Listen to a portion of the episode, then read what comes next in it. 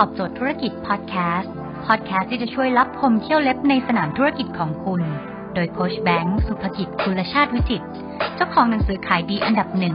รู้แค่นี้ขายดีทุกอย่าง โพสต์แบบไหนยอดขายเพิ่มครับ ข้อที่หนึ่งฮะคือรูปต้องสวยครับ คือในการทำออนไลน์เนี่ยคุณจะต้องแข่งขันกันด้วยรูป เพราะความอยากเกิดขึ้นจากตาก่อน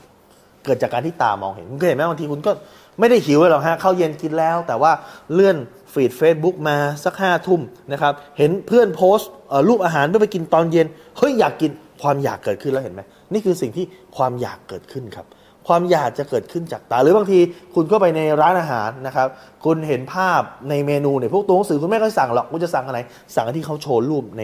เมนู หรือสั่งที่เขาเอารูปมาทำแปะเอาไว้ตามป้าย ราะอะไร เพราะความอยากมันเกิดขึ้นจากสายตาสายตาเห็นปุ๊บเฮ้ยอยากสั่งอันนี้ซื้ออันนี้ดังนั้นเมื่อคุณรู้ว่าสิ่งที่จะกระตุ้นความอยากของมนุษย์คือ ตาเห็นรูปครับ เมื่อรู้ว่าตาเห็นรูปแล้วเกิดความอยาก คุณก็ต้องพิถีพิถันกับสิ่งที่คนเห็นสิ่งที่ลูกค้าเห็นทำให้ถ่ายให้มันสวย บางครั้งนะการแม้กระทั่งการถ่ายรูป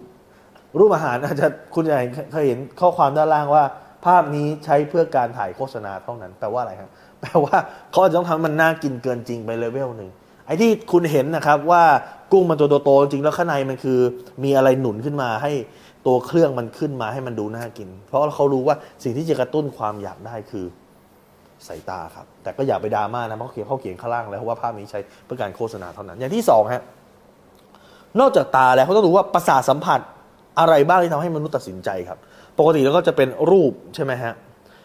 รสกลิ่นเสียงสัมผัส แต่ในออนไลน์ประสาทสัมผัสบางตัวไม่สามารถทำได้ คุณก็จะได้เฉพาะรูปกับเสียงกลิ่นไม่ได้รสไม่ได้ สัมผัสไม่ได้ดังนั้นพอคุณได้เฉพาะรูปกับเสียงเนี่ยคุณจะทำไงให้สองอย่างเนี้ยชดเชยสามอย่างที่หายไปได้ ยกตัวอย่างเช่น คุณจะบอกว่า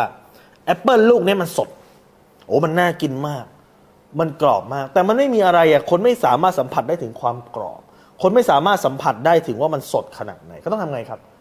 เขาต้องทำเสียงฮะมีไมค์มาเจ่อใกล้แล้วก็เคี้ยวครึบให้ดูพอลังครับปุ๊บโอ้โหแล้วแบบหน้าตา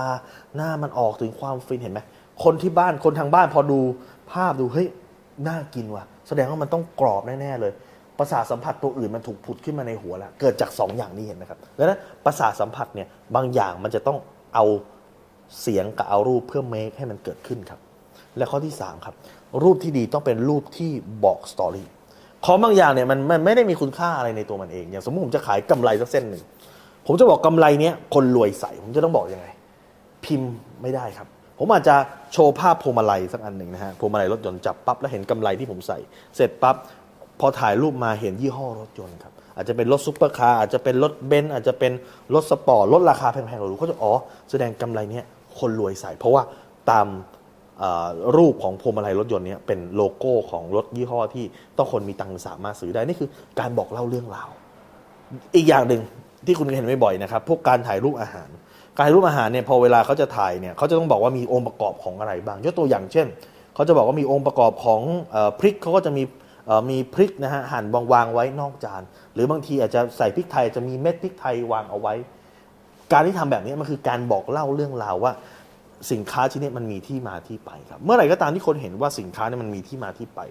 คนจะรู้สึกและให้คุณค่ากับมันมากกว่าการเห็นสินค้าเพียวๆนี่คือการใส่สตอรี่เข้าไปที่ตัวภาพ ถ้าคุณสนใจสาระความรู้แบบนี้คุณสามารถติดตามได้ที่เพจรู้รอบตอบโจทย์ธุรกิจทุกวันเวลา7จ็ดโมงครึ่งจะมีคลิปความรู้แบบนี้ฮะส่งตรงถึงคุณทุกวัน ถ้าคุณไม่อยากพลาดคุณสามารถติดตามที่แอสไซแบงก์สุภกิจได้ครับทุกครั้งที่มีคลิปใหม่ เราจะส่งคลิปตรงไปที่มือถือคุณโดยทันทีครับ